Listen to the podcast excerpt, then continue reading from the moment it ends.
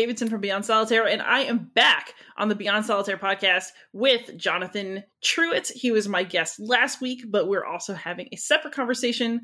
Uh, so, last week we talked about gaming in colonial Mexico and his capacity as professor of Latin American history. But Professor Truitt is also director of the Center for Learning Through Games and Simulations at Central Michigan University. So, first, how you doing, Jonathan? I'm doing great. Thanks. Long time no see. Indeed, indeed. And uh, tell us a bit about this center. So, the center started out as a grassroots effort by faculty who were looking at ways to engage with games and game based learning in their own classroom. And so, we started out as a motley crew, just sort of trying stuff out with our students because doing sort of your standard approach to lecture small group discussions well it worked at times wasn't working for everything and we wanted something more engaging that would get the students sort of a little bit more intrinsic motivation in their learning and so uh, we really just started playing with learning um, and using game mechanics to to get there the center grew over time so it started about nine years ago it's been under a couple of different names until finally this one uh, is the one that stuck. And it's grown. It's grown quite a bit. So it went from a focus on, I mean, we joke there's a place in Mount Pleasant, Michigan called The Cabin. It's a bar just off campus uh, where you can get pretty good pizza. And we would go there and meet and we'd, you know, have drinks, eat pizza, play board games, and talk about me- game mechanics for our classroom. And it, it's grown from that where we had more faculty come in, more faculty were interested. We started, um, we started the process of the Reacting to the Past Game Development Conference. Uh, so that started at Central Michigan University, and it started some of these conversations around game-based learning more. We then um, we led that conference for a few years. We've then done a couple of other regional ones uh, where we've pulled in other nearby universities, Ferris State, um, Grand or Grand Valley, uh, Delta, Saginaw Valley State.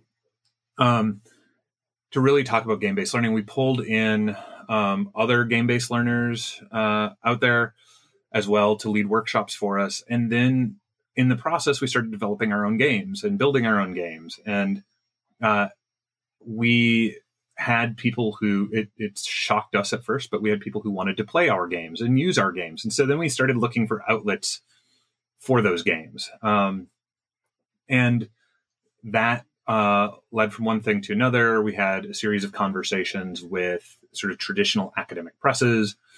Those academic presses, some of them were interested. Um, there's an interesting story to be told there, but it's it's long-winded and not terribly as interesting as I might think it is. So, uh, the long story short is those academic presses weren't weren't excited about having to handle the the the game pieces of the games as opposed to the content and the pedagogy. Uh, and so inevitably, uh, the last one we were in conversation with sort of went pear shaped when COVID kicked off. And so we are launch well, not even are we we have launched um, our own academic press on board games. And what it is is for peer reviewing board games. So right within the academic community, uh, peer review is a big thing for um, scientific study, is in, in any field, be it the humanities, social sciences. Uh, and so we acknowledge as a part of this that faculty who are publishing in a in a board game space need peer review uh, in order for it to count for promotion and tenure, but also peer review uh, in terms of games. If they're going out in their scholarly games, you'll know that playing one of our games, if you enjoy it and you're learning something from that game, you also know that that game has then been vetted, right? You have that information. It's been vetted by experts in that area. A lot of people may be falling asleep already on your podcast. I apologize for that, but uh, it's it's also exciting to be able to learn and sort of pick up those games and know that the content that you're getting along with those game mechanics are there. So, uh, yeah, we started this process and we're now we're now launching it. We've got a couple of different games that are coming out, and we're excited. So that's the center's doing that and continuing to build uh, internally at Central Michigan University. We create courses on our university program that use game based learning. We have a game design thinking minor that's going to be starting. It was just approved, so we're excited about that too. Oh man, that's so cool. Because I look back at my own educational years, you know, and uh, g- learning through play was not a thing when I was in college, and it was not a thing when I was in graduate school. And really, I can't remember playing that many games in high school to be to be totally honest, other than the ones that I played after finishing my work with all my friends. Yeah. and so what has been changing in the educational landscape? Where how how have we gotten to the point where learning through games is cool now? Yeah, I mean it's it's a fascinating sort of thought and conversation because like you, I didn't I didn't have a lot of game exposure in a classroom setting. Other than perhaps like I had some really amazing language teachers uh, who would have us play games to sort of reinforce what we were doing and sort of talking about there. But it's not new, um, oddly enough, even though we think of it as new. Uh, if we start dropping back, I mean, I don't know about you. In elementary school, I was in the era of Oregon Trail. Uh, and so we played a lot of Oregon Trail. Oh, um, yeah. Right. Um, but there's also, um, as you go back, I mean, you jump back and Mark Carnes, who's the the founder of Reacting to the Past, has done a book called Minds on Fire that really sort of tracks a lot of this. Um, people have used games uh, in various different ways throughout history, all the way back to Plato. Uh, and Plato talks about the benefit of games in in teaching children. Um, but at a certain point, we sort of look at it and like somewhere around middle school, we start deciding that kids need to be adults and need to stop playing. Um, but we learn best through play. And so I think right as we enter into the early 2000s um, there's the initial excitement over games especially video games as like learning tools has sort of died down and like there's this series of really just terrible games that are created um, that aren't really games. They're really just here do math um, and you'll like it because when you do it you get to go pew pew and shoot at things right? And really they're terrible games. Um, but people have stopped and taken stock and start looking at the way in which game mechanics can foster learning and foster engagement.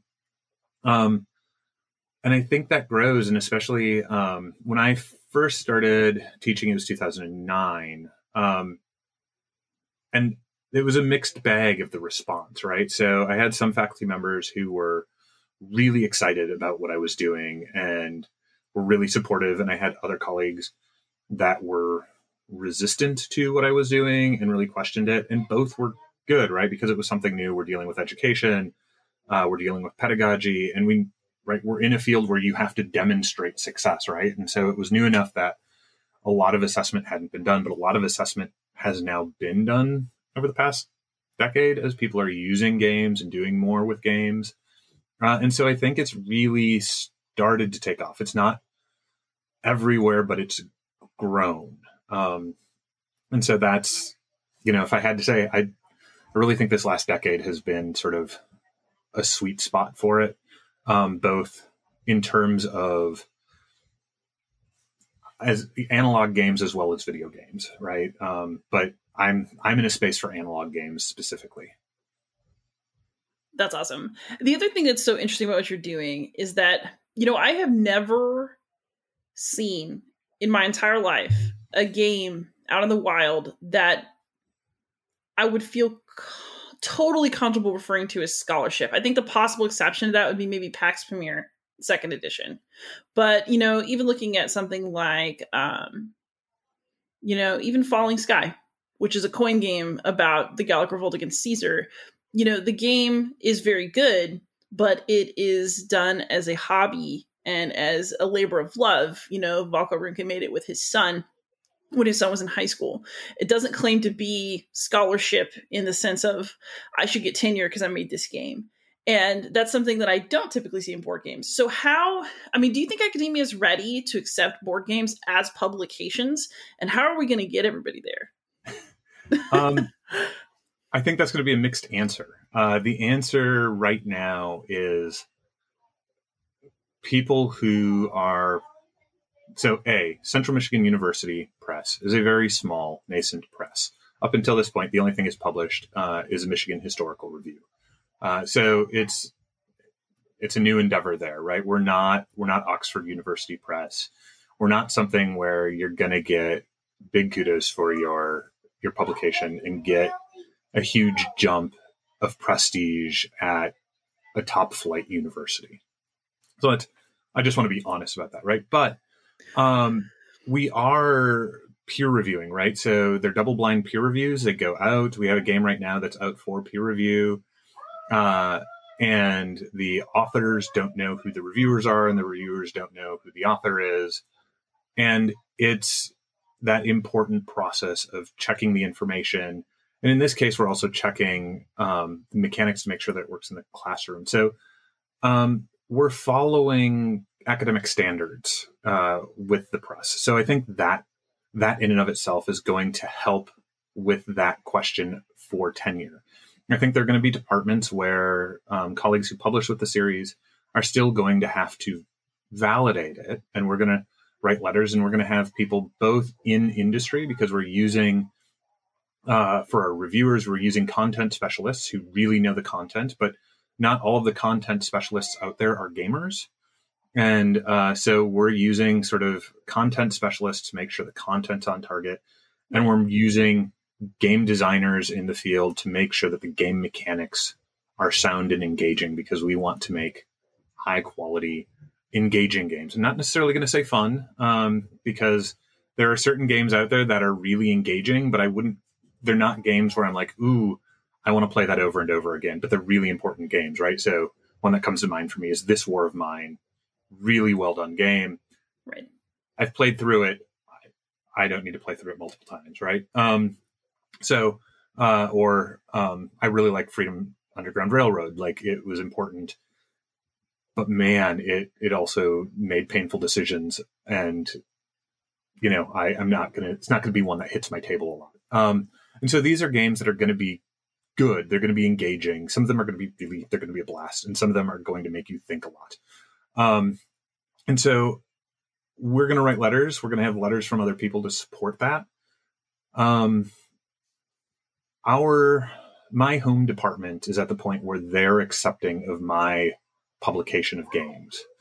Um, other colleagues who are doing reacting to the past games are also having those accepted in their home departments. Um, and so I think, yeah, there's going to be a push. And I think the only way we get there for academia to be ready for this is is to do it right. Um, and so I think yeah, I mean, it's going to be a little bit of an uphill battle for some colleagues, and we're going to do everything we can to support them. But it's, I think there are programs and departments that are ready for it and are going to support it. And um, having this behind it gives it that much more in terms of credential. That's awesome. I personally am really excited about this project. I think it's great. Um, but just from your perspective, how do you think that games can contribute to scholarship in a way that our more traditional system of write articles, write a book can't. What can games give us that we're not already able to do in print?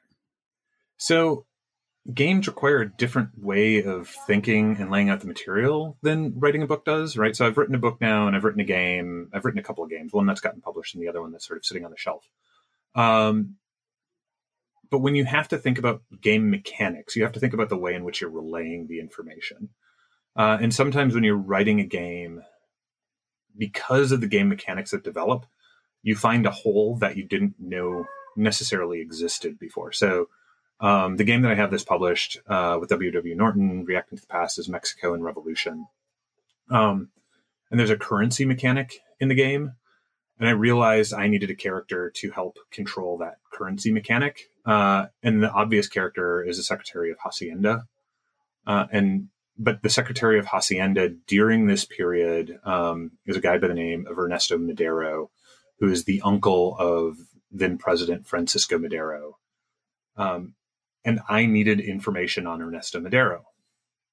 But nobody's written on Ernesto Madero. He's just not somebody that a lot of people look at from the period and say, wow, we need him. I mean, this is a period that has Pancho Villa and Emiliano Zapata and Victoriano Huerta, and it has um, Emilio Robles, who is um, this amazing figure that, uh, well, I'm, I'm, not actually going to say what Emilio Robles does because if a student of mine watches this and then plays the game, they're going to know some secrets, uh, right? but there's all of these really exciting characters, and Ernesto Madero is in the background handling the finances of the of a country at war with itself and trying to keep it stable right? So nobody's like ooh look at that financier. He's just so amazing.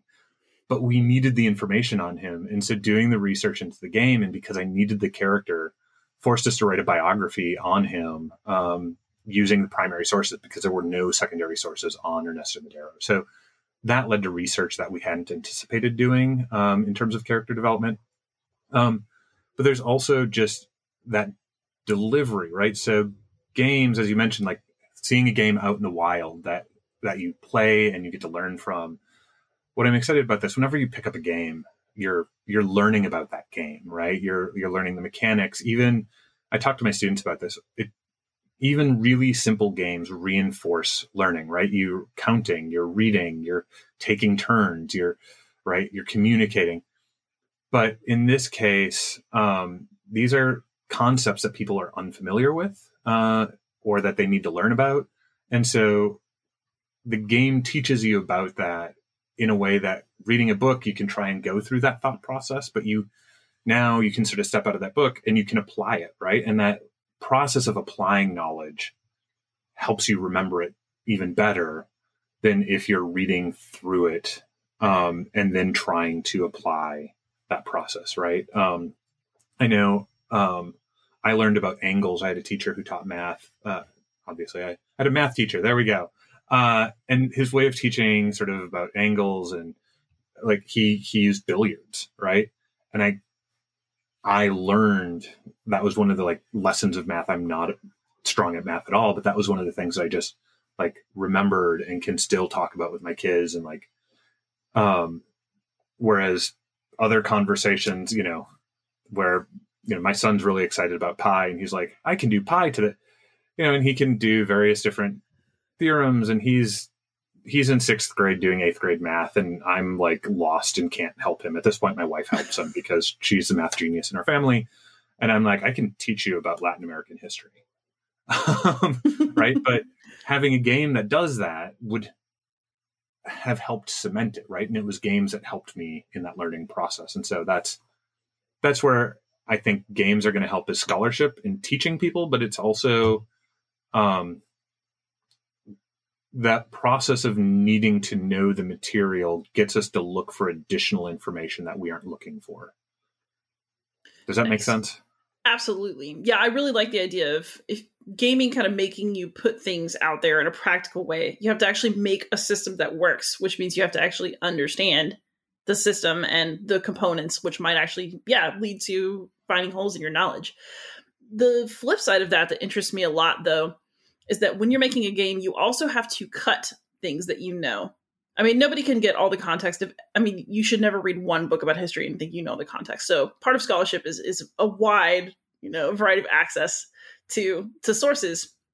But what I wonder about with games as scholarship, right, is that when you're making an argument, you know, normally you have counter arguments, you have a lit review, and you have this kind of contextualization of where what you're saying fits into scholarship so far. With a game, really the goal is to streamline and get it to where somebody can have an experience that communicates your point, but that also means that you as the designer are choosing what to include, what to cut, and what to focus on. It's a really different way of having an argument. Do you how do you peer review that? You know, how can a game ever be scholarship in that way? Do you have to relegate gaming to just intro stuff? Mm-hmm. You know, mm-hmm. how deep do you think you can go with a with a game-based argument about how something worked in the past? So I think it's going to in part depend on the intentions of the author of the game, right? So as you write a book, as you develop a game, you have a target audience, right? Um, is your target audience specialists in the field? Is your target audience um, people in higher level courses, in lower level courses?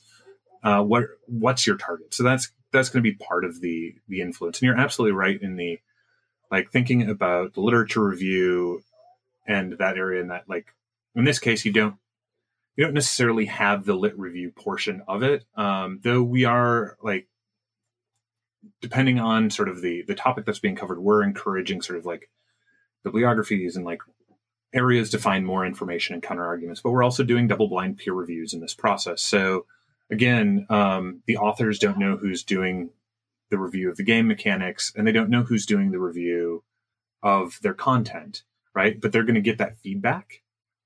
Uh, and when they get that feedback, we as the the publishers of this have have conversations with them about that content. So that conversation, right? You can't just go at it um, and just be like, "This is going to be my perspective," and you can't ignore the rest of the field because you're still getting peer reviewers in your field who are going to bring in some of that content and they're going to raise some of those questions that you then need to figure out how to wrestle with. But yeah, I mean, when you're developing a game, there's always a tension point between the mechanics and the content and how do you how do you get the game to continue to flow and have the content in there and each of those is going to be a different approach. Um, what we're committed to doing is making sure that it's clear in those game mechanics. If we're having to make a choice of game mechanic over content for some reason so i mentioned my mexican revolution game. It's a role-playing game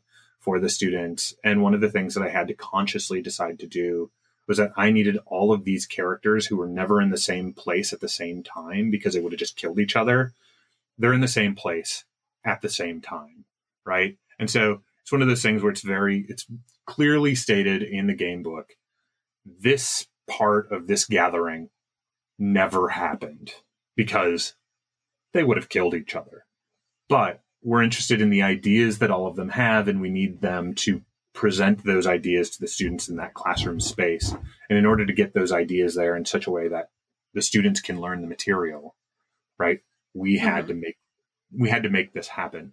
And so we're very clear, like if we both when we do something like that and the reason for doing that um, in that change because we don't we don't want to hide anything um, because again this is an educational process but we also believe that um, the accuracy of the game and good game mechanics like isn't something where you have to give up one over the other um, sometimes you just have to play with it more to get it there um, and again it comes so going back to your initial question about um, literature review and sort of contextualizing stuff. Um, just as you read a book and you might have the literature review at the beginning of it, if you get interested in the topic, you go on to read more. And hopefully, uh, in the process of playing the game, it's not it's not your first stop, uh, or it's not it may be your first stop, I should say, but hopefully it's not your last.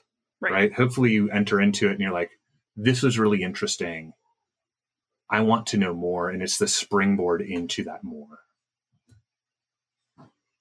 Interesting. I so this is a very academic thing to talk about. Sorry, board game listeners. Uh, but the thing I always think about too is that you know I I thought about going in academia and decided not to ultimately. But one of the reasons for that is I really like being the person who is the first stop. Mm-hmm. I like writing introductory level work for my students, and I think that a lot of times scholarship is very much about, well, how high can you go? How small an audience can you talk to? Are you noticing any inherent difficulties? And, you know, there's also, I think, still too little emphasis on teaching mm-hmm. and excellence in teaching at the university level. So, do you expect pushback in that sense as well? As you know, there's it's it's games, but then there's also this is for new people. This isn't you showing off the heights intellectually to which you can fly. Except yeah. I would say that is because making games freaking hard. Agreed. Um, so it there is a little bit of pushback. I mean, one of the things that we have to continually convince people is that the scholarship of teaching and learning is just as valid. Um, so in my case, scholarship of teaching and learning is just as valid as doing a historical monograph on colonial Mexico, right? And there's going to be a different audience and a different reach. Uh, and people are coming around to it. I honestly think part of the reason why people are coming around to it is there is such an enrollment crunch happening in uh, higher ed right now. That one of the things that people are terrified about are declining enrollments. And so, how do you recruit students? But then, once you have students there, how do you retain uh, the students that you have? And if there's something that game based learning has repeatedly shown uh, through reviews, is that um, you get students who are taking courses that are using games, and by this I don't mean just doing like Jeopardy review. I mean using games over the course of your uh, content.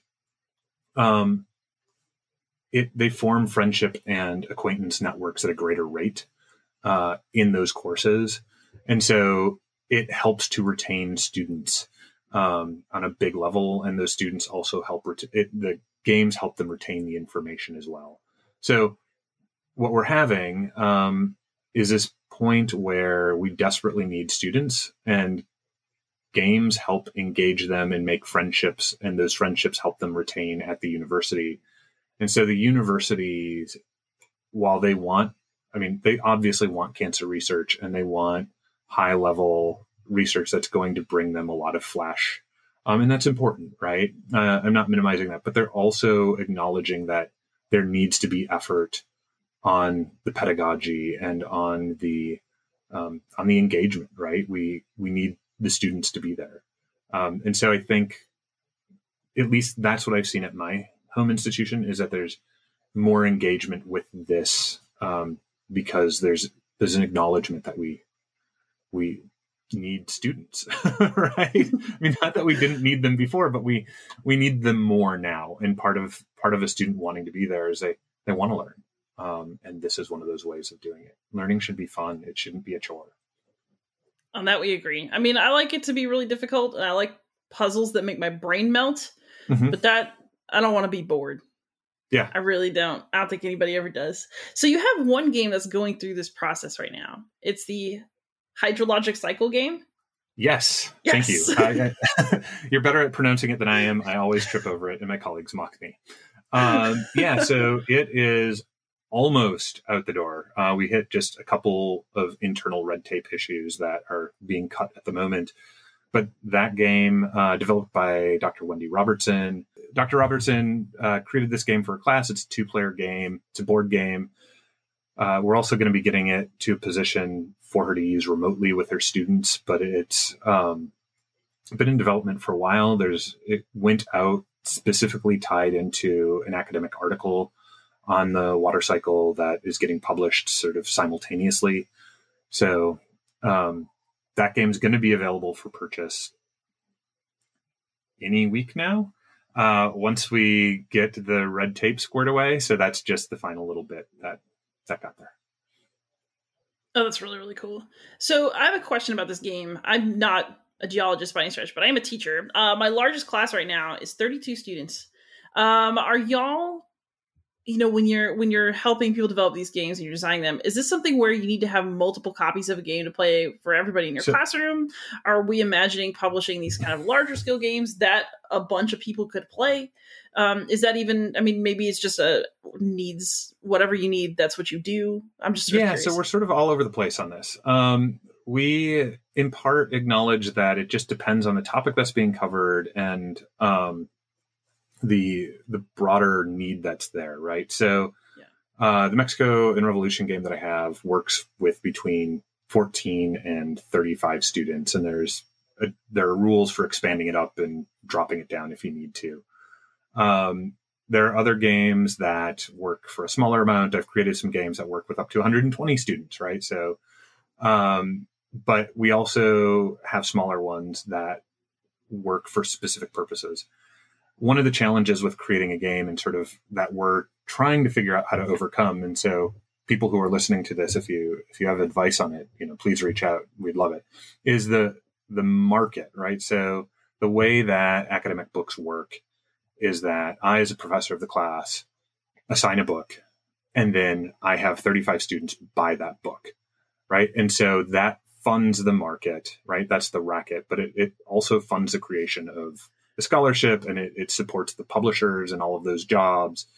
And the problem with board games is if you have a if you have a game like two player game or four player game, you can't tell half of your class that they have to buy that game and the other half doesn't. There's problem one. Uh, the other problem though is that if you as an instructor buy the game, the game is then done, and how do you go from there, right? Uh, because the market doesn't expand. So what we're hoping is that people will be interested in these games beyond academia. Uh, and so, what that means in terms of you as an educator is we also acknowledge that educators spend way too much of their money, own money, uh, on things, and we we want to do what we can to help. Here's where I'd love to say, and so we have grants. We don't yet. Um, if anybody out there has funding and they want to provide a grant for us to do that, absolutely reach out, let us know. Um, but so in this case, if you have um, 35 students, right, you're going to need roughly 18 copies of the game, uh, which is way too many copies. But we have a really cheap print and play option. Um, so acknowledging that schools like you can just buy the downloadable PDF, print it off, and just chop it out, and then you have all of those copies that you need. Um, and then if you want a nicer copy, you can buy the nicer copy. Um, our hope is to we're working on price point right now. Um, our games are print um, print on demand at the moment. We're working through Game Crafter.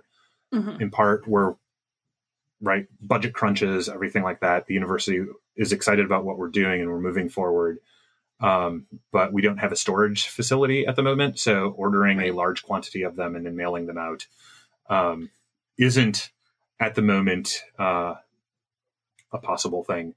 Uh, but we're getting around those hiccups as we go too. But our our initial plan is really to try and help people out. The other thing is is if you're an academic, if you're an academic or if you're a high school teacher and you're interested interested in the game uh, and just don't have the funds, um, reach out to us and we'll see what we can do to to help. That's awesome. I also wonder so I feel like a larger and larger number of libraries, public libraries, have been carrying board games. I would be mm-hmm. very interested in a future where university libraries also purchase and carry board games because honestly, I feel like that's where everybody who publishes their manuscript through Brill, they just get the libraries to buy it. that's how the publisher survives because like I'm not paying a hundred and something dollars for like one manuscript. Yeah. but the library will. But so this is a conversation we've had with our library um, about board games. We actually have um, the Center for Learning Through Games and Simulations. We have a board game library ourselves that isn't connected into our larger library. It's just part of our center. And if you're a part of our, if you're affiliated with our center, we have a pretty weak tracking policy. If you just go in and you write your name down on the tablet of paper and you take the game, and you know it's on the honor system. Um, our library uh, we're working with them to possibly catalog these and do some other work with them. Um, one of the challenges, though, is as it enters a library system, the students get the games, and games have pieces. Um, right?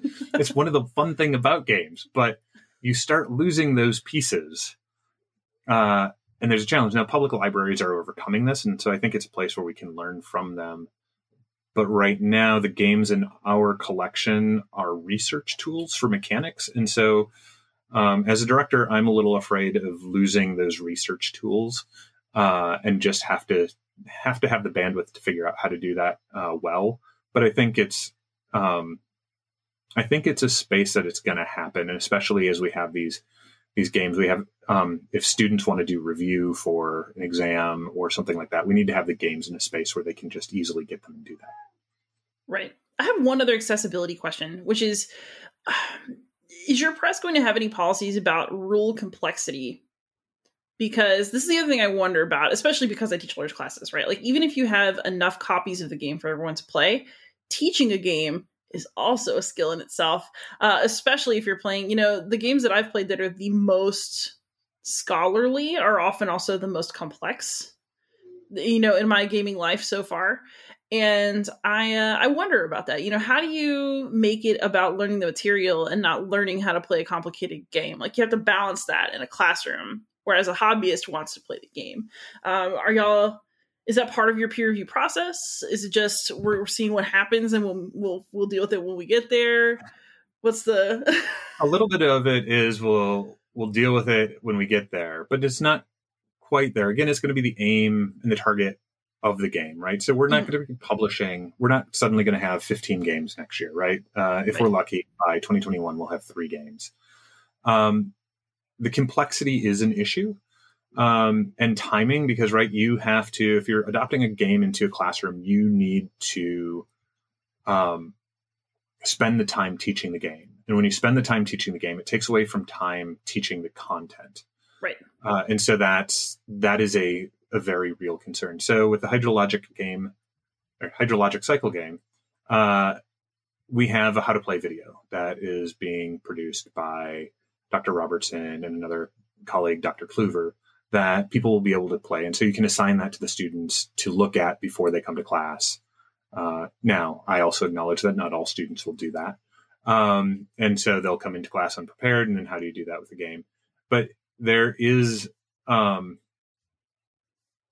as we look at the games, teaching materials and associated sort of classroom instructions is a part of our game. So um, it's not going to be like, I mean, again, you mentioned coin games, which are fantastic, but it's not going to be one of those where you're getting the game and you're trying to figure out now how do I use this in the classroom? There's going to be a set of instructions and guidelines to help you know how to bring that game into the classroom, right?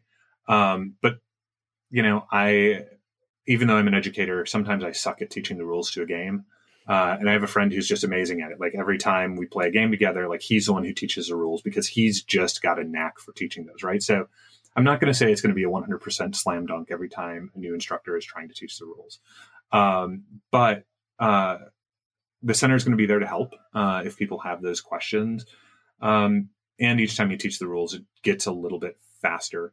Our goal, though, is that these games are going to work in in a classroom, and so we're thinking about that, and we're keeping that in mind as we develop it out. And so there's both going to the complexity issue. Um, in some cases, what it will be is that game is just going to be a really easy game to introduce. So I have a game um, that uh, it's a card game called Plagues, Poxes, and Pustules. It looks at rapid demographic collapse due to disease. Um, it's not published yet, uh, but it plays in 20 minutes, right? And that's and it takes two minutes to explain the rules. It's a co-op game uh, where you're in a medieval village and Black Death has descended on you. It's a little surreal to play in the moment, uh, but um, that game plays out in 20 minutes, and it's just a quick, simple. Here you go um, Dr. Robertson's game uh, on the hydrologic cycle um, plays in a class period, right? Um, and then we have games that are sort of larger, right? So I mentioned my Mexican Revolution game that plays out over anywhere from basically one to eight class periods. Um, mm-hmm. And the rules on that one are much more complex because it's a large role playing game that goes over days. But I also acknowledge that people who are jumping to it for the first time might be intimidated by that. So we have a two sheet, so two page. This is your first time using the game.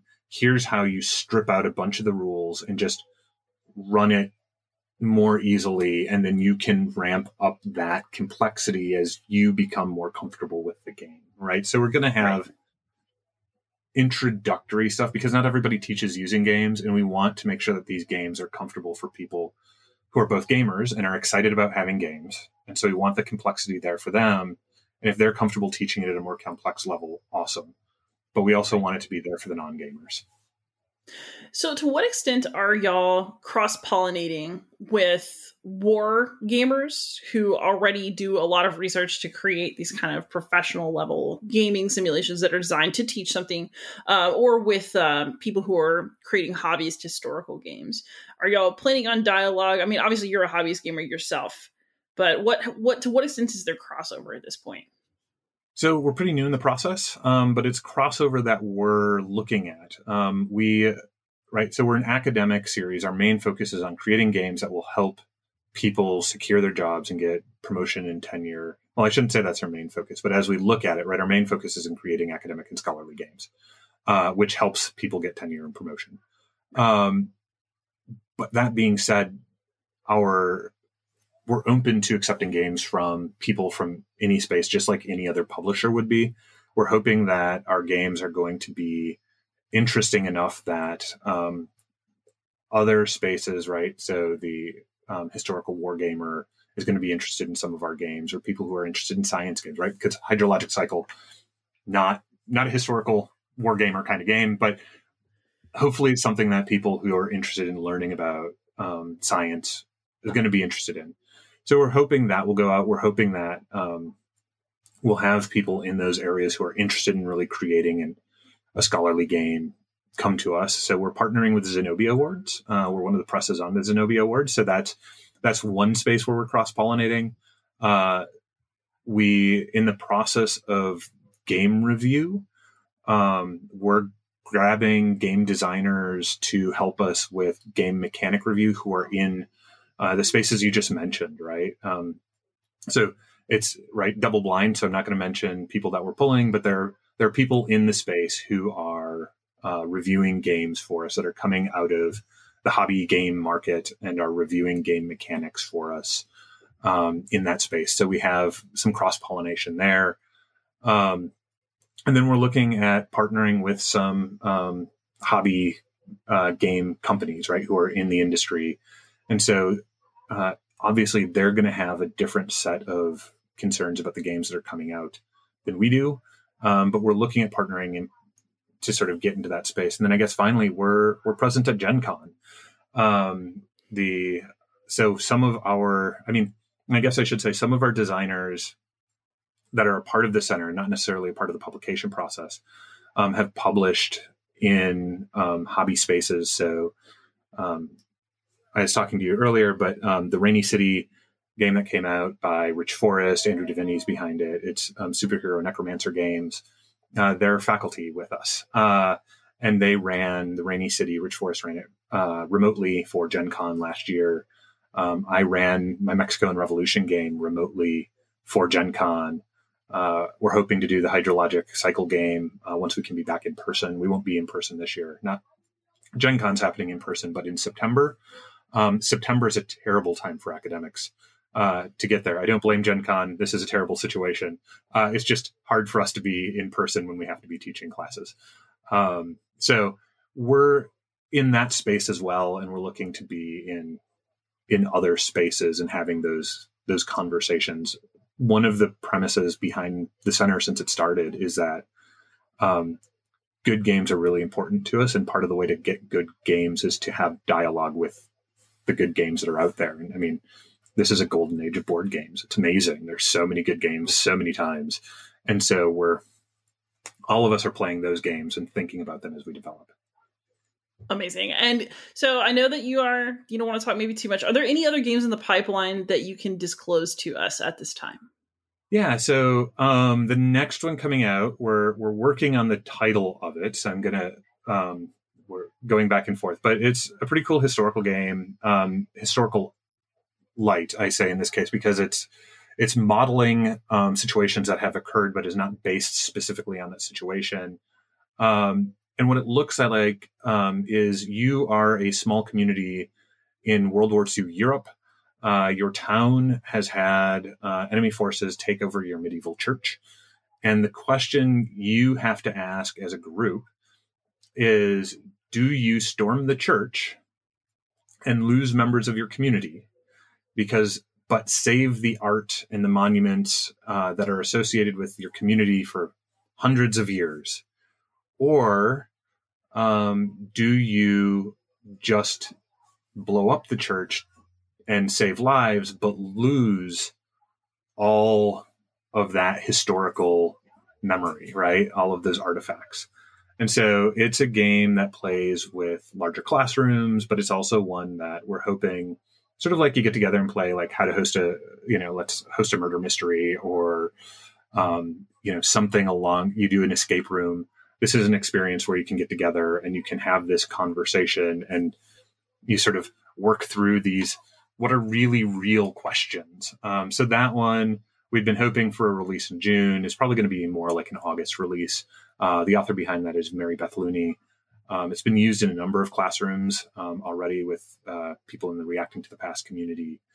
Um, so we're just working on a new title for it and um, getting some of the logistics worked out. That's awesome. And um, I'm going to put it in the show notes, but where can we find you online? Where can we Google? Yes. So if you Google um, Central Michigan University Center for Learning Through Games and Simulations, uh, you can find us on Facebook. We're on Twitter. Um, we might even be on uh, Instagram. I believe we're there. Um, I should really know this. I realize, but I'm I'm not on Instagram. So, um, uh, but yeah, that's where you find us, and we'll be you know hopefully showing up at more game shows too, so or conventions. So right, Gen Con already. Hopefully more to come. Yes, come to PAX EU. That's my favorite one. So that'd be awesome. Thank you again so much for coming on, for telling us about all this cool stuff that you're up to. I really, really appreciate it. Thank you for the opportunity, Liz. I appreciate it. All right, everybody who's watching, listening, leave us some comments and uh, happy gaming, everybody. Happy gaming.